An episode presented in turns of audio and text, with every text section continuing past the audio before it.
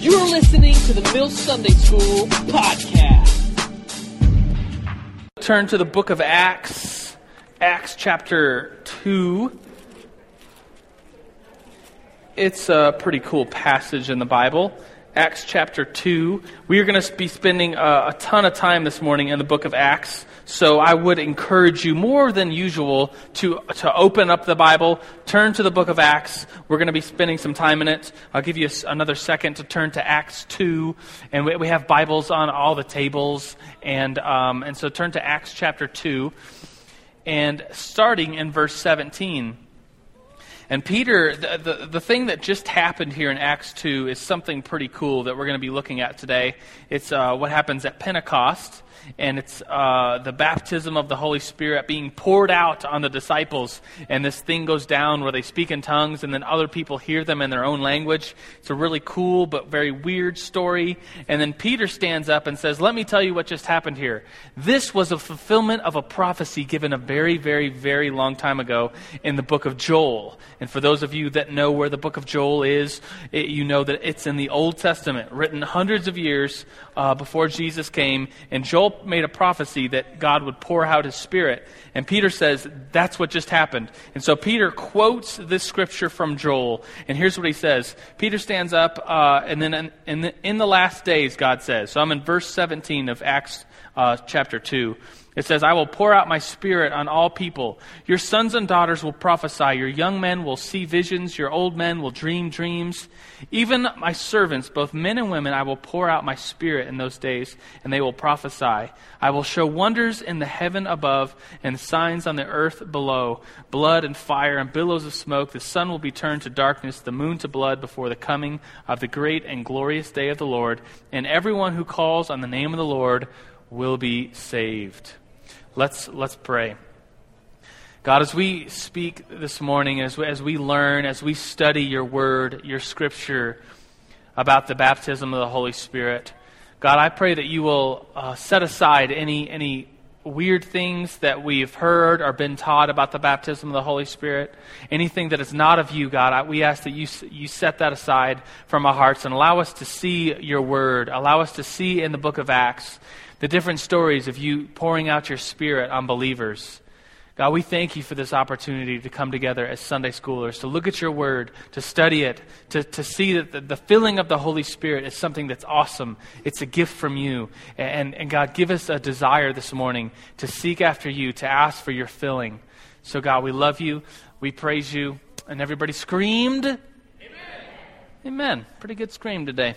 Um, my baptism of the Holy Spirit story is, uh, I think, pretty cool. I'm going to give you my experience, and, and not that we should um, learn from experience alone, but we should test it with the Word of God, and we're going to be doing a lot of testing with the Word of God this morning.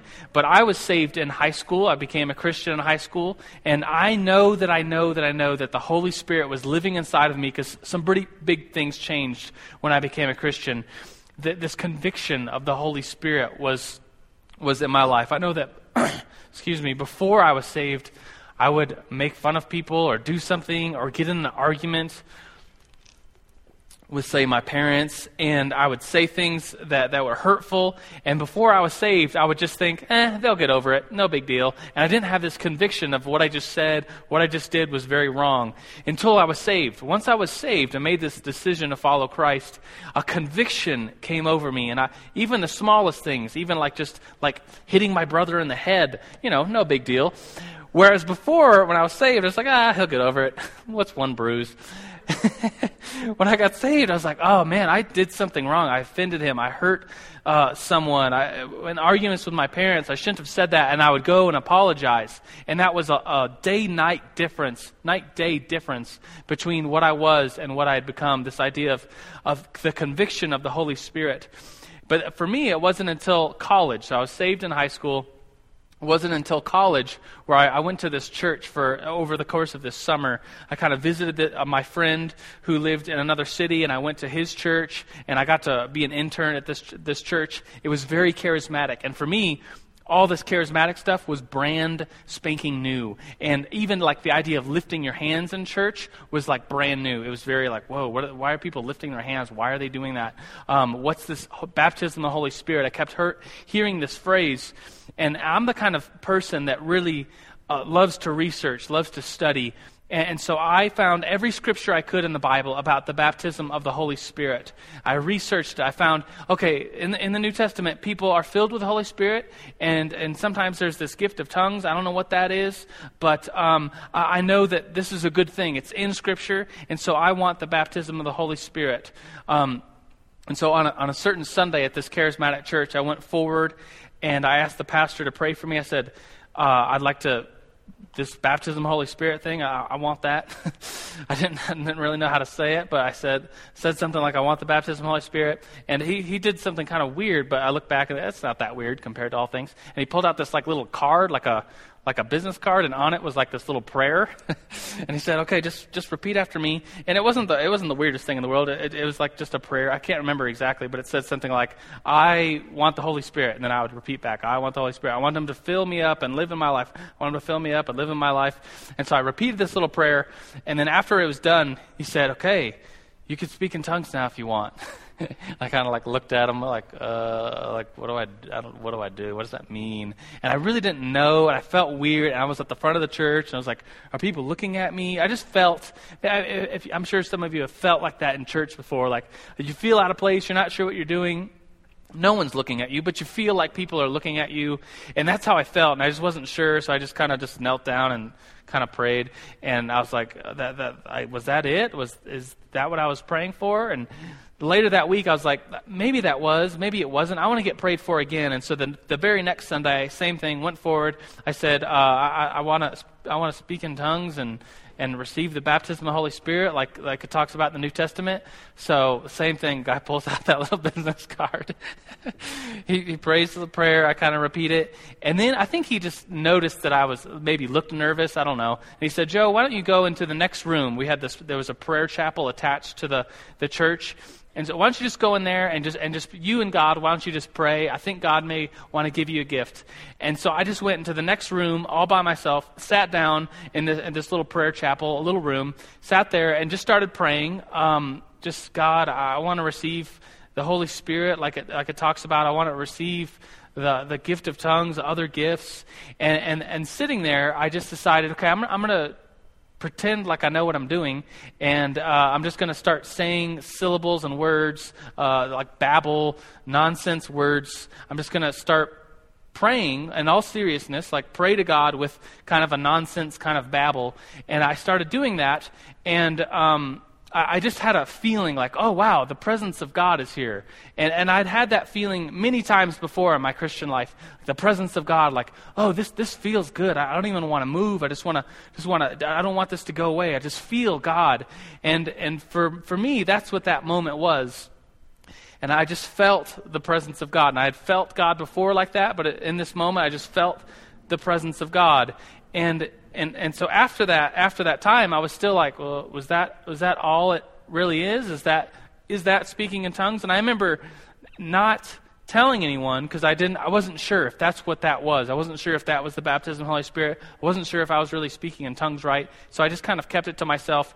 And as the weeks and months progressed, and I kept uh, just praying in my own prayer language, just kind of nonsense babbling, but praying with all seriousness to God and, and opening myself up to Him, I was like, I think this really is it. I, this is the baptism of the Holy Spirit. And so later I, I called my friend and said, Hey, I, remember that Sunday a long time ago when I was prayed for? Well, I think I got it because I, I, I kind of spoke in tongues then. And now I know that, you know, as I'm growing, I, I realized that I had a moment with God. And I don't know what exactly that was, but it was pretty cool. So that's my baptism of the Holy Spirit story.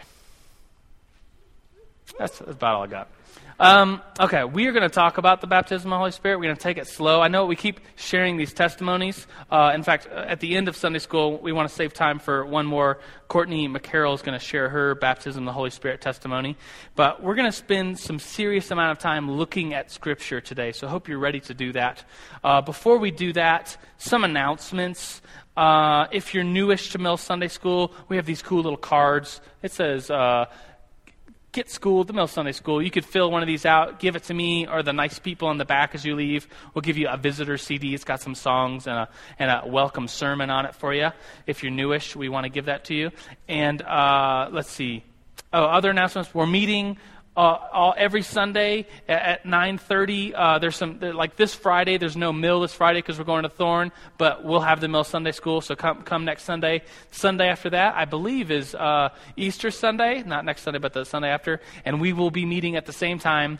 9:30, and, so you can come to. You could either go to the eight o'clock service um, and then come to Sunday school, or you can come to Sunday school, uh, hang out for a little while, and then go get uh, your seat for the 12 o'clock service for Easter. So that's just a little heads up in the weeks to come. But um, yeah, that's all the announcements I got. Are you ready to study baptism? Okay, let's take it slow. Let's let's dive into in your notes. The first point is water baptism. I thought we should talk about water baptism first because everyone, not everyone, I don't I don't want to if you're not familiar with it to say that, but Christians are much more familiar with water baptism. How many of you, just out of curiosity, have been water baptized? Lots and lots of you have. That's pretty cool. Water baptism, in the Greek, uh, the word baptizo in the Greek means to submerge, to bring something underwater. So if you're watching, washing your dishes and you go to rinse them, if you were in Greece, you would say, I'm baptismo my dishes. That's what you would say. That's what the Greek word is to submerge something eh, with this context of, of water, with this context of, of cleaning. And this idea of baptism is not new to the Christian religion. It kind of comes from, um, well, it, it, all the Gospels, Matthew, Mark, Luke, John, all start out with, with John the Baptist baptizing people in the River Jordan. And, and that idea of baptism wasn't that new there. There was this Jewish idea of the, uh, let me get the word right, the mikvah, which is, is kind of talked about in Numbers 19. If you ever want to study baptism and Jewish ceremonial washings and the rites, you would read all of Numbers 19 and find out that even in the very old days of the Old Testament, Numbers 19, people were washing, uh, immersing themselves, either sprinkling, sprinkling or cleansing themselves with water in a spiritual manner to cleanse themselves of some sort of mistake or spiritual uncleanliness. And so the idea of baptism, being submerged, comes kind of, I don't, I don't want to use the word evolved, but I don't, have another word, but evolved from this Jewish idea of, of cleansing, a spiritual cleansing. And as, as the New Testament rolls around, John is baptizing people for the forgiveness of their sins. And then Jesus comes along and, and he says he's going to baptize with the Holy Spirit and, uh, and with fire and, and, his disciples baptize other people. And when you become a believer in the New Testament, you become a believer, and then what immediately happens? You, you just get baptized. It's a very normal response to becoming a believer in the New Testament. You become a believer, then you get baptized. Like it almost seems like it's like right on the spot. Like I believe, and then someone throws a cup of water at you. Um, not that that I, in my mind that's how I see it because it's so closely related to you become a believer and then you get baptized again and again and again. Uh, it happens so much, and I would encourage you with water baptism before we dive into Holy Spirit baptism. If you haven't been water baptized, I might just pressure you a little bit and say um, it's it's, it's something that Jesus calls us to do. The Great Commission in Matthew, the end of Matthew says, Go, make disciples, baptize in the name of the Father, Son, Holy Spirit. All throughout the New Testament, you become a believer, then you get baptized. It's a, it's a normal experience, it's a normal set of events. And if you haven't been baptized, um, I know that I was, was I, I, would say the same thing to myself. In high school, I became a Christian, like I said, and I wasn't water baptized until years later. I think four years later, because my church, it was like a youth group, and we didn't really do baptisms in the youth group. And I I knew that baptism wasn't for salvation, so I knew I didn't have to get baptized to be saved. And so it wasn't until I went to the small group and somebody was like, "Dude, you haven't been baptized?" And they were almost like, "What's wrong with you? you what? Duh! Why haven't you?" Been? They were just so surprised. And they're like, "You know, Jesus commands it. You know, it's like part of a normal Christian life. And my argument was, oh, you don't need it for salvation. And he was like, of course, you don't need it for salvation, but don't you want to obey Christ? And don't you want to just be a part of this community of Christ and, you know, get water baptized, get your picture taken, everybody's celebrating that, you know, you're, you're a believer? And I was like, yeah, I guess I do. And so I was baptized. And so I would just encourage you, get water baptized. If you're looking for a chance, um, Easter Sunday night, the night service of Easter, we always do water baptisms, and it's a big water baptism celebration service. So if you're thinking about it, I would just pressure you to, to get water baptized because it's cool. It's not part of salvation. It doesn't mean you're saved if you get water baptized, but, anyways, that's water baptism. So, this idea of immersing, water baptism, immersing in water, the baptism of the Holy Spirit, immersing in the Holy Spirit. Those same kind of ideas apply to the baptism of the Holy Spirit. We're being immersed in the Holy Spirit. And I have I want to give you two definitions of the baptism of the Holy Spirit. They're both kind of long, and so I would I would tell you not to write them down because you you'll be stuck somewhere halfway through because it's a long definition. This first one, if you want to go and look at it later, it comes from about.com. Um, it's a website that just tells you about things. So, about.com, I looked up the baptism of the Holy Spirit, and it said the baptism of the Holy Spirit is understood to be a second baptism in fire or power spoken of by Jesus. Specifically, it refers to the experience of believers on the day of Pentecost, described in the book of Acts, the baptism of the Holy Spirit is a distinct and separate experience from the indwelling of the Holy Spirit that occurs at salvation. And whoever wrote that definition for about.com really they, they made it a point to say it's a second experience other than salvation. And and while while many people would agree with that other charismatics people that believe in the baptism of the holy spirit may disagree with that. And they say well maybe it's not a second experience.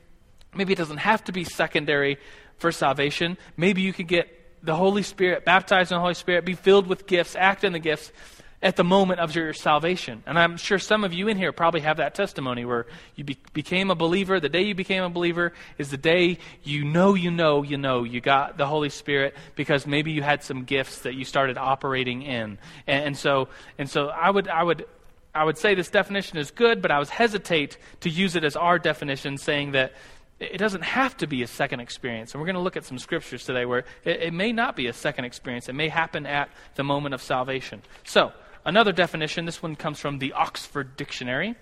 And this one says baptism uh, of the Holy Spirit, a doctrine known best in its Pentecostal form. Pentecostals generally, generally claim that the believer is empowered for Christian witness through a unique action, distinct from conversion. Uh, it's distinct from conversion or sacramental baptism.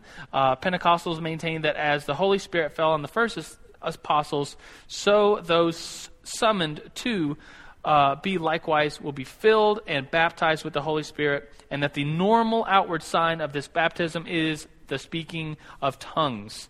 And, and I would I would once again say uh, that this definition is saying, oh, if you if you're baptized in the Holy Spirit, then it's just normal. You're going to speak in tongues. And I would argue with that and say, well, from Scripture, there's we're going to look at some places where someone's baptized in the Holy Spirit, and it doesn't, doesn't quite say that they spoke in tongues, or it says a different thing happened. And, and so I would hesitate to say that it has to be a second experience. I would hesitate to say you have to speak in tongues to, to receive the baptism of the Holy Spirit, which, um, which brings us to this final definition, which is by far the shortest definition, and it has its, its, its I don't know, it's, it's good because it's short, but then you could say, oh, it doesn't really explain much. But for whatever it is, it's on. I put this one on the back of your uh, on the back of your skillet. It's uh, by Wayne Grudem, and Wayne Grudem wrote this really, really thick, systematic theological textbook.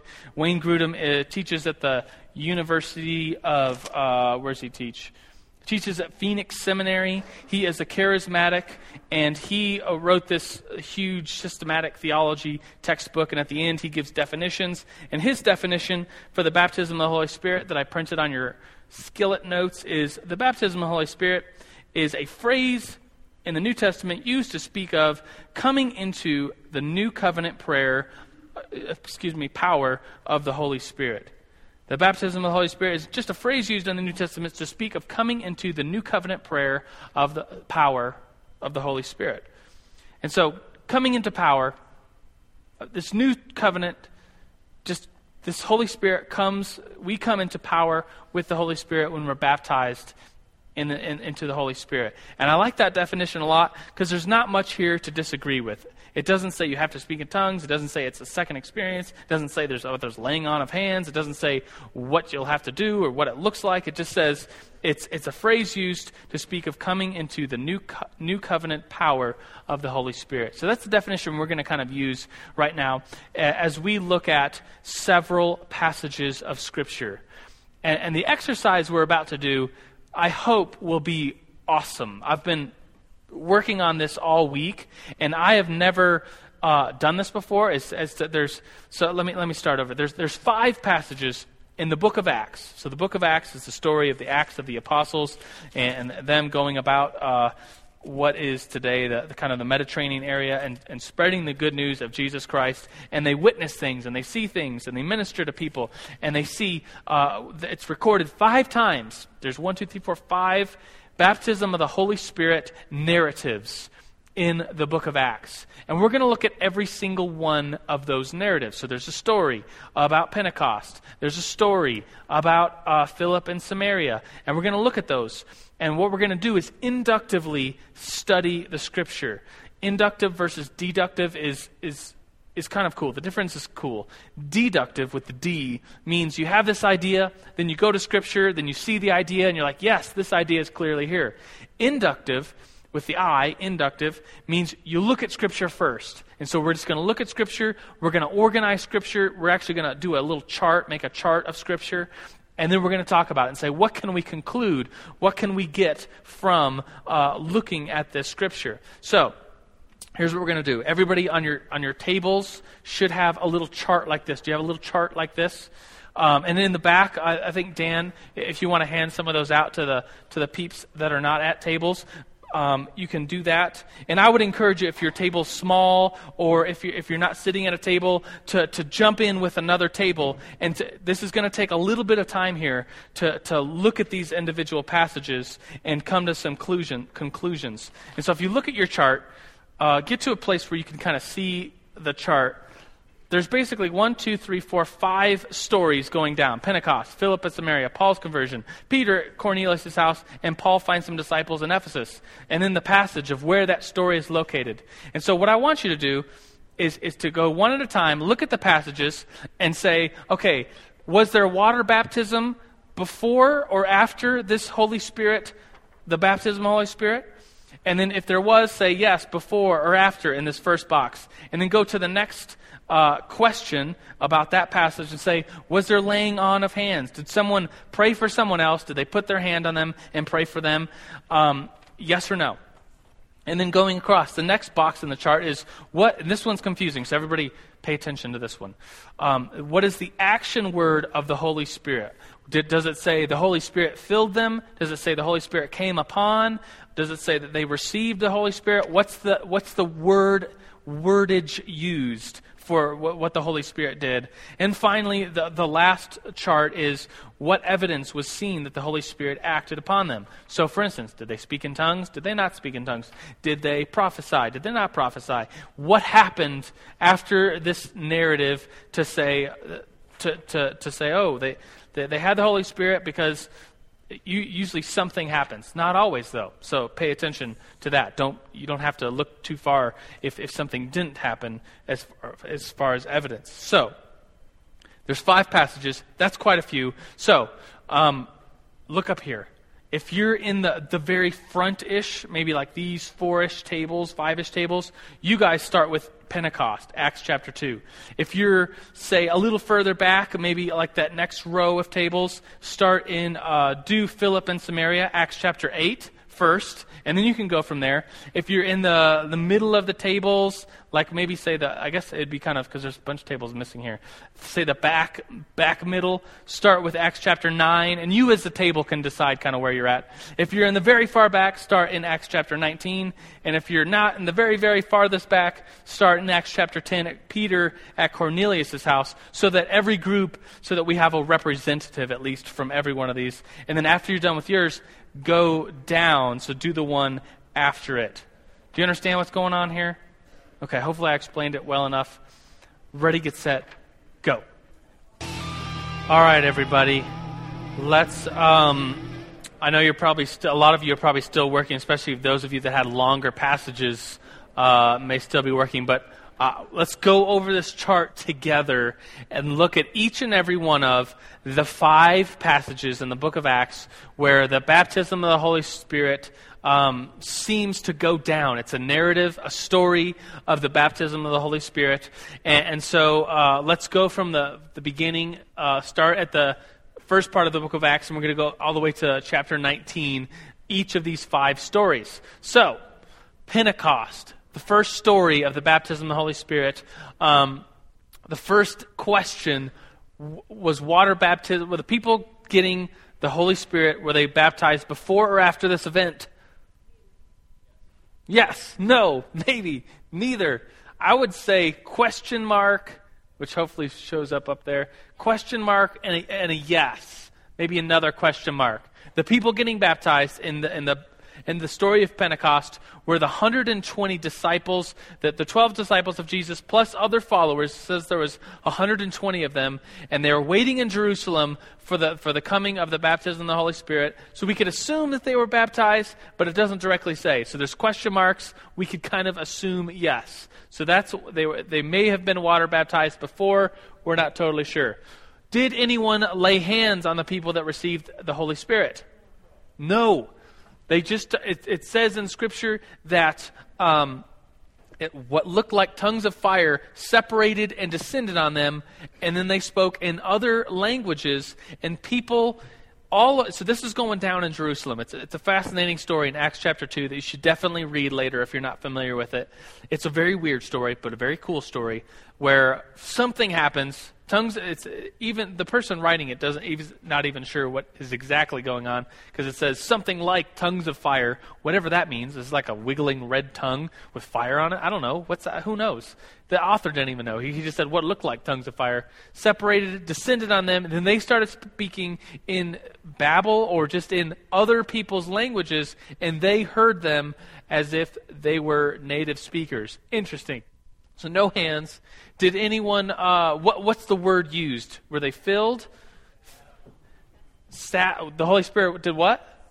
Sat upon and filled. All right. I'll put. I'll put all that. Sat upon and filled. The Holy Spirit sat upon and filled. All right. I didn't get the sat upon my first look through, but whatever. And then what's the evidence in Acts chapter 2? Evidence is the speaking of tongues and unknown languages, or languages that they have not yet learned. Okay. The next story is Philip in Samaria. Philip, in, in Acts chapter 8, Philip is one of the disciples of Jesus, one of the twelve. He goes to Samaria and uh, converts some believers. And um, and then they become believers, and then Peter and John are just fascinated. Oh, wow, there's actually believers that are not Jewish, and it's Samaria of all places. So they go down there, and uh, there's a narrative of the baptism of the Holy Spirit. Uh, where that, does it say whether or not they're baptized with water? Yes, it does. It says they're baptized before, so we can put before. And uh, was there laying on of hands by Peter and John? Yes, it clearly says that there, there was, they laid their hands on them, which is just like when I lay hands on people to pray for them, it's usually just like I put my hand on their shoulder. Um, let's see. Yes, there's laying on of hands. What's the word used? Yeah, received. Received. I before E except after C. They rec- and it, it just says they received the Holy Spirit. So that lingo, excuse me, seems different, uh, but it seems like the same kind of thing going down. Uh, and one time they're filled with the Holy Spirit. Another time it says they received the Holy Spirit. Is that the same thing going down? Uh, we'll see. We'll, we'll just look at this and see what, what goes down. And then what evidence is there that they received the Holy Spirit? No one's saying anything because there's kind of a question mark. It doesn't talk about it says they received the Holy Spirit, but then, unlike other examples in the book of Acts, it doesn't say they spoke in tongues. It doesn't say they prophesied. It doesn't say anything, really. And so, what was there any evidence? Maybe, maybe not. We could assume so. We could assume not. We just don't know. Question mark. So, the, the next one Paul's conversion. Paul's conversion is, is fascinating. Paul is on his way to torture Christians. He was not yet a Christian himself. He was a Jewish person, and he was adamantly opposed to Christianity. So he took a little uh, road trip from Jerusalem to Damascus to go up there just to punish Christians for being Christians because he's Jewish. And on the way, he gets struck down. He hears a, a, voice from God. He sees a bright shining light, and it's Jesus appears to him. And he, he's, he's blinded. He's, he's led to someone's house. And then there's the story of Ananias, who hears from God go visit this man named Paul. He's a brand new convert, and he, you, are going to pray over him. And, and, so that story is kind of Paul's being filled with the Holy Spirit. And so do we know if Paul is baptized before or after the, his water baptized before or after his spirit baptism? Yeah, we could assume afterwards. Actually, it says after. So after, it says it. He's he's. Um, let's see. Was there laying on of hands? Yes, there was. Ananias lays his hand on Paul, which is interesting because it doesn't even say he prayed for Paul. He just it says laid his hand on him, and then it says he was. Uh, what's the word used?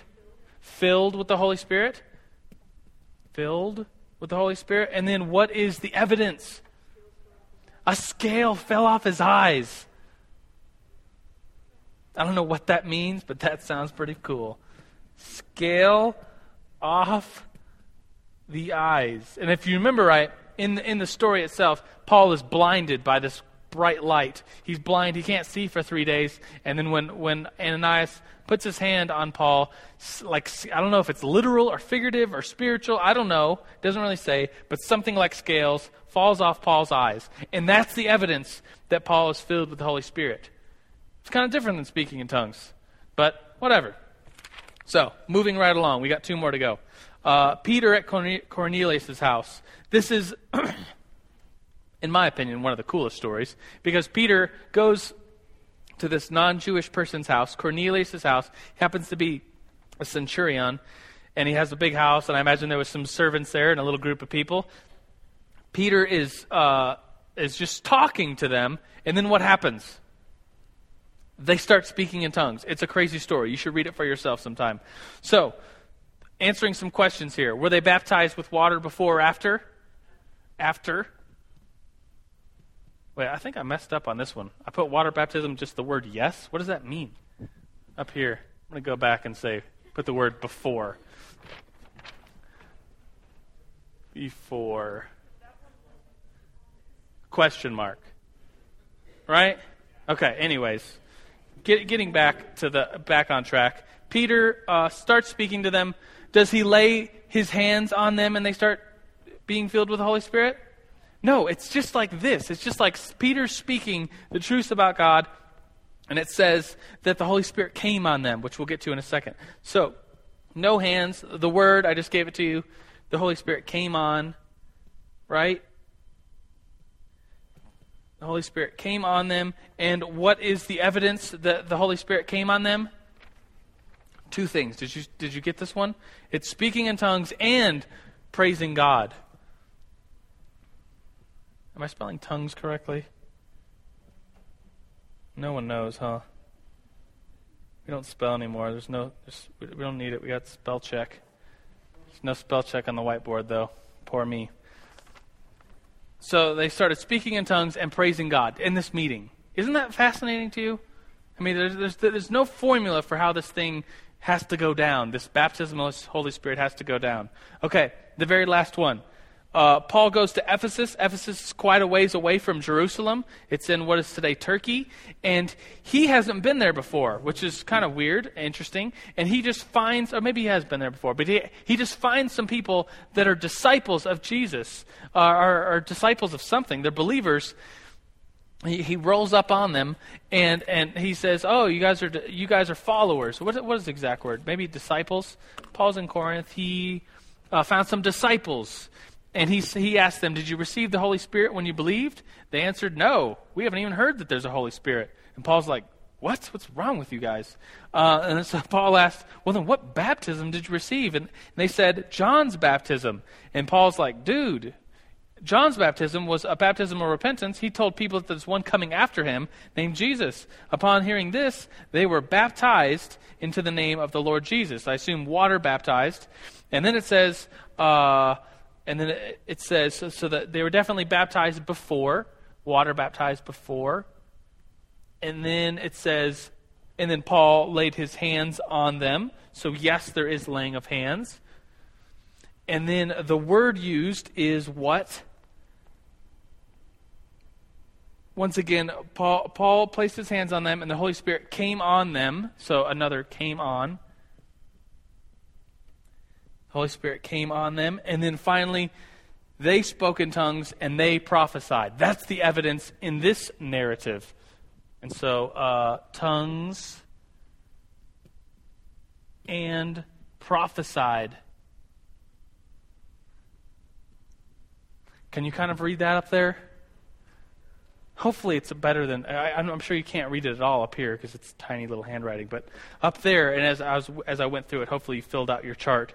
So let's let's look at this for a second and, and make some conclusions. Um, let's let's do some myth busting. On your notes is uh, some myths I have about th- the myths of the baptism of the Holy Spirit. Anybody like MythBusters? Yes, thank goodness. I was talking to somebody this last week, and he was like, Mythbusters, their science is so poor. And I just wanted to punch him in the face. It's like, Mythbusters is the best thing that's ever happened to science. Anyways, uh, just kidding. I don't like punching people in the face. Uh, so we're going to myth bust some of these myths about the baptism of the Holy Spirit. Myth number one you have to be baptized in the Holy Spirit to have the Holy Spirit. And I think there, there's lots of verses we could, we could say uh, to bust this myth. But um, one, one of the ones that comes to my mind is uh, Jesus, before he ascended into heaven, this is before Pentecost of, of Acts chapter 2. You could look at this later, but in John 20, verse 22, you could write that down and look at it if you're interested later. John 20, verse 22 it says that Jesus blew on his disciples and, and said, Receive the Holy Spirit. So we could assume that the, the, disciples had the Holy Spirit, and yet something different happens to them at Pentecost. So, this first myth that you only have the Holy Spirit if you've been baptized in the Holy Spirit is just not true. You have the Holy Spirit dwelling in you, living in you from salvation. Here's one more verse if you want to write it down. Ephesians 1:13 says, "You were included in Christ when you heard the word of truth, the gospel of your salvation. Having believed, you were marked in him with a seal, the promised Holy Spirit." So you believe, you get the seal, the promise, the Holy Spirit. Got it? So that myth should be should be busted. If someone has ever told you, "Oh, you're you're not truly," some people say the silliest things. They'll say you're not saved if you don't have the baptism of the Holy Spirit. Clearly, clearly not true. They, they'll say you, you don't have the Holy Spirit if you haven't been baptized in the Holy Spirit. Clearly not true. You can have the Holy Spirit. You just might not be operating in some of the gifts if you haven't been filled with the Holy Spirit. So, anyways, we'll get to that in a second. Myth number two you have to get prayed for and hands laid on you to receive the baptism of the Holy Spirit. Looking at this, is that myth busted? Yes, myth is busted. Acts 2, that no one laid their hands on them. Acts 10, a cool story of Peter just speaking, and, and, and some of them where uh, the Holy Spirit came on them. They spoke in tongues and prophesied. So, hands, prayer, not necessary. Uh, let's see. The next myth Myth number three you have to speak in tongues to know that you have the gift of the Holy Spirit. Let's look at the evidence of the Holy Spirit uh, on this chart here. How many times is tongues mentioned? One, two, three out of the five times. Acts chapter 8 has the story where no evidence is clearly talked about. It's just not talked about. Paul, in verse 9, his scales fell off his eyes. But something interesting here is we do know that Paul did speak in tongues because Acts uh, what is it, Acts uh, 14, 18, excuse me, 1 Corinthians 14, 18 says Paul speaks in tongues. He's, he's glad he speaks in tongues more than anyone. So he's, he's like bragging or something about how much he speaks in tongues. So he does speak in tongues, but potentially not at this moment because it's not talked about. We don't know. And, and then I always like to mention what if someone in the group, it says this group of people, the Holy Spirit came on them and they spoke in tongues and were praising God. What if all of them were speaking in tongues, but maybe just one of them was praising God. Would you say that person didn't receive the coming on of the Holy Spirit? No, it just said they were praising God. Duh. Um, and then the last one um, in Ephesus, it says the, the evidence was that they spoke in tongues and prophesied. And so, what if some of them were just prophesying, others were speaking in tongues? So, tongues, hopefully, this myth should be busted that you don't have to speak in tongues to know that you have the baptism of the Holy Spirit just by looking at the, the verses themselves. Two of the five don't have speaking in tongues.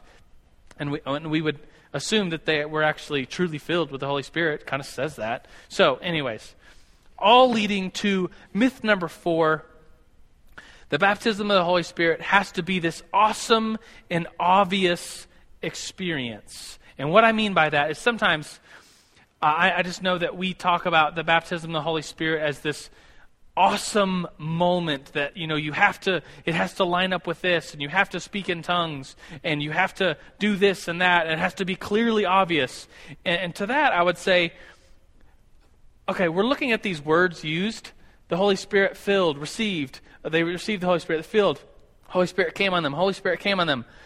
At no point during like the narrative itself does it say, and this is the baptism of the Holy Spirit. We kind of talk about that in hindsight. We would say, oh yeah, that, that's Holy Spirit baptism narratives. But in the moment, it's just they received the Holy Spirit. They were filled with the Holy Spirit. The Holy Spirit came on them. Um, the Holy Spirit just ascended on them, and it was awesome and it was cool.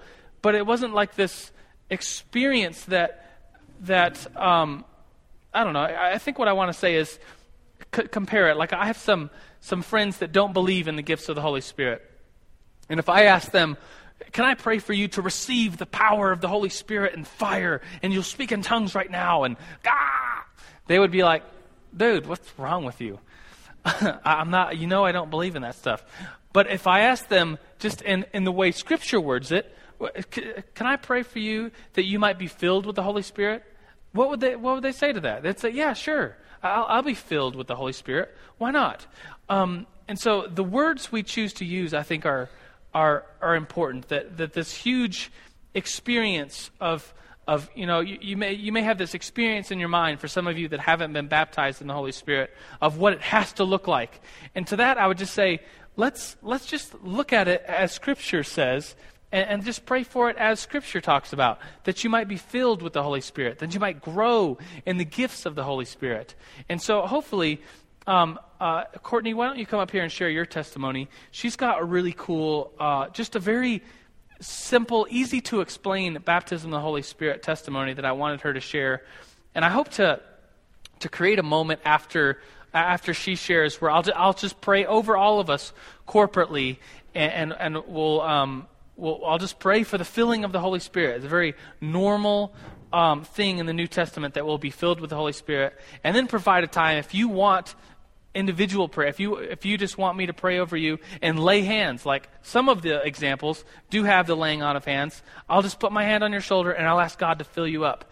And that it's it no huge expectations of this awesome, um, this obvious experience, but just a just a, a growing in the Holy Spirit.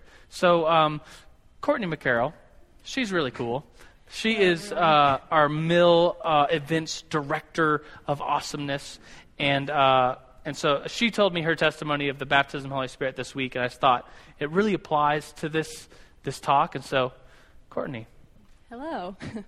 um, I just give you a little bit of background. I did grow up in a church that was very charismatic, um, where all the gifts were really practiced and talked about and open. So speaking in tongues was talked about just as much as giving or prophecy or anything else. Um, it, it wasn't given any special favor where people were going crazy and just speaking all the time, um, but it was just common. So, uh, and something that Joe t- talked about earlier is what my church did, just with um, praying to receive the Holy Spirit, really at the time of salvation. So it was just common when someone uh, would come up to the front of the altar and ask for Jesus to come into their heart, that they would also be asked. It was kind of like one stop shopping almost, of just while you're here, you might as well um, just be given yeah. the really everything that the Holy Spirit has for you. Um, so that is something that I, I don't remember the exact moment, really, when I was young, being prayed over, being filled with the Holy Spirit. It's not a day that I can go back to and describe to you. Um, but I do know that it, it is something that with salvation I received right then. And someone asked me, if I wanted that, and I said yes. Um, however, fast forward up into my um, the year after I graduated, so I'm about 18 at this point. And um, one of the pastors at my church, she had written a book about baptism of the Holy Spirit. So went through all of Scripture and talked about um, really why it's relevant, why it's good, why it's still active, and something that's still a part of the church. Um, and also, her son was in my youth group, so I was helping lead at this point at the youth group, and so she just wanted it to be something that the leaders of the youth group knew about and could talk about and could be um, active in. So she held a little class just for about 10 or 15 girls, and it was very, it was just kind of this setting with a classroom. That there was a whiteboard, there were chairs, we were sitting down, and um, she just went through the whole book. It probably took about an hour or so. And at the beginning, she did just pray, and she just said, Holy Spirit, we welcome you here. Um, do what you would have with us, and really just have your way here. And um, if that involves speaking in tongues, then so be it. Um, that we would be open to that. Uh, so through the class, and by the way, this, I think I said this already, but it was very normal. It was just a classroom set. There were not, it wasn't dimly lit. There were not candles. There was not like Enya music playing in the background or anything. Um, but then uh, we, towards the end, we had our heads down. We were just praying, and we had just looked over all of Scripture and saw how relevant this was and how normal this was. Um, and she while she was praying for us, she just said, I think there's some of you here who have received your spirit language or um, your tongue language, really, whatever you'd want to call it.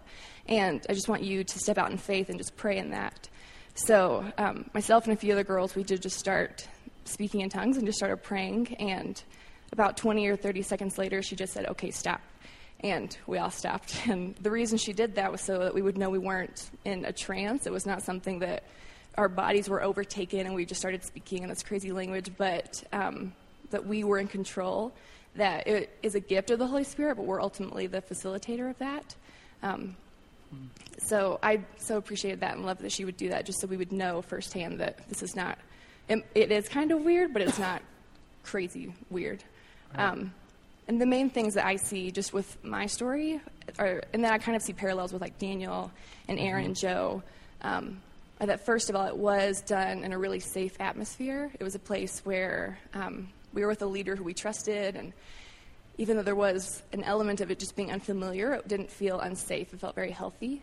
Um, and also that we were just willing. We were open and we weren't at all forced. It was not like um, someone came up and just kind of hit us on the forehead, like I think I have seen on TV before. But um, it was that we were ready and we were willing and we wanted this. And that is when the Lord showed up and gave it to us. So That's that good. is my story. That's good. Let's thank Courtney for sharing that. Well, that uh, that story is just a good place for us to, to close. I just want to pray over us corporately that, that we'll be open for the filling of the Holy Spirit. And so, God, we, we come to you now. And Holy Spirit, we thank you for the gifts that you can give us. We thank you that we can be filled up with your Spirit. God, I thank you that you, you Holy Spirit, you, you dwell inside of all those that are believers. We thank you for living inside of us, convicting us, showing us things uh, that are of yourself, directing us. And, and Father, Holy Spirit, Jesus, we, we ask you right now to fill us up with your Spirit. Holy Spirit, would you come on us? May we receive you at a greater level. God, we just use the words talked about in the book of Acts. We ask for your filling. We ask you to fill us up to the brim with who you are. God, we pray that today may be a new day for some of us, that we may act out in, in, in the gifts of the Holy Spirit, that we may grow in, in speaking in tongues, in praising you, in, in prophecy, that we may begin to be open in, with these gifts, that we may be open for your direction.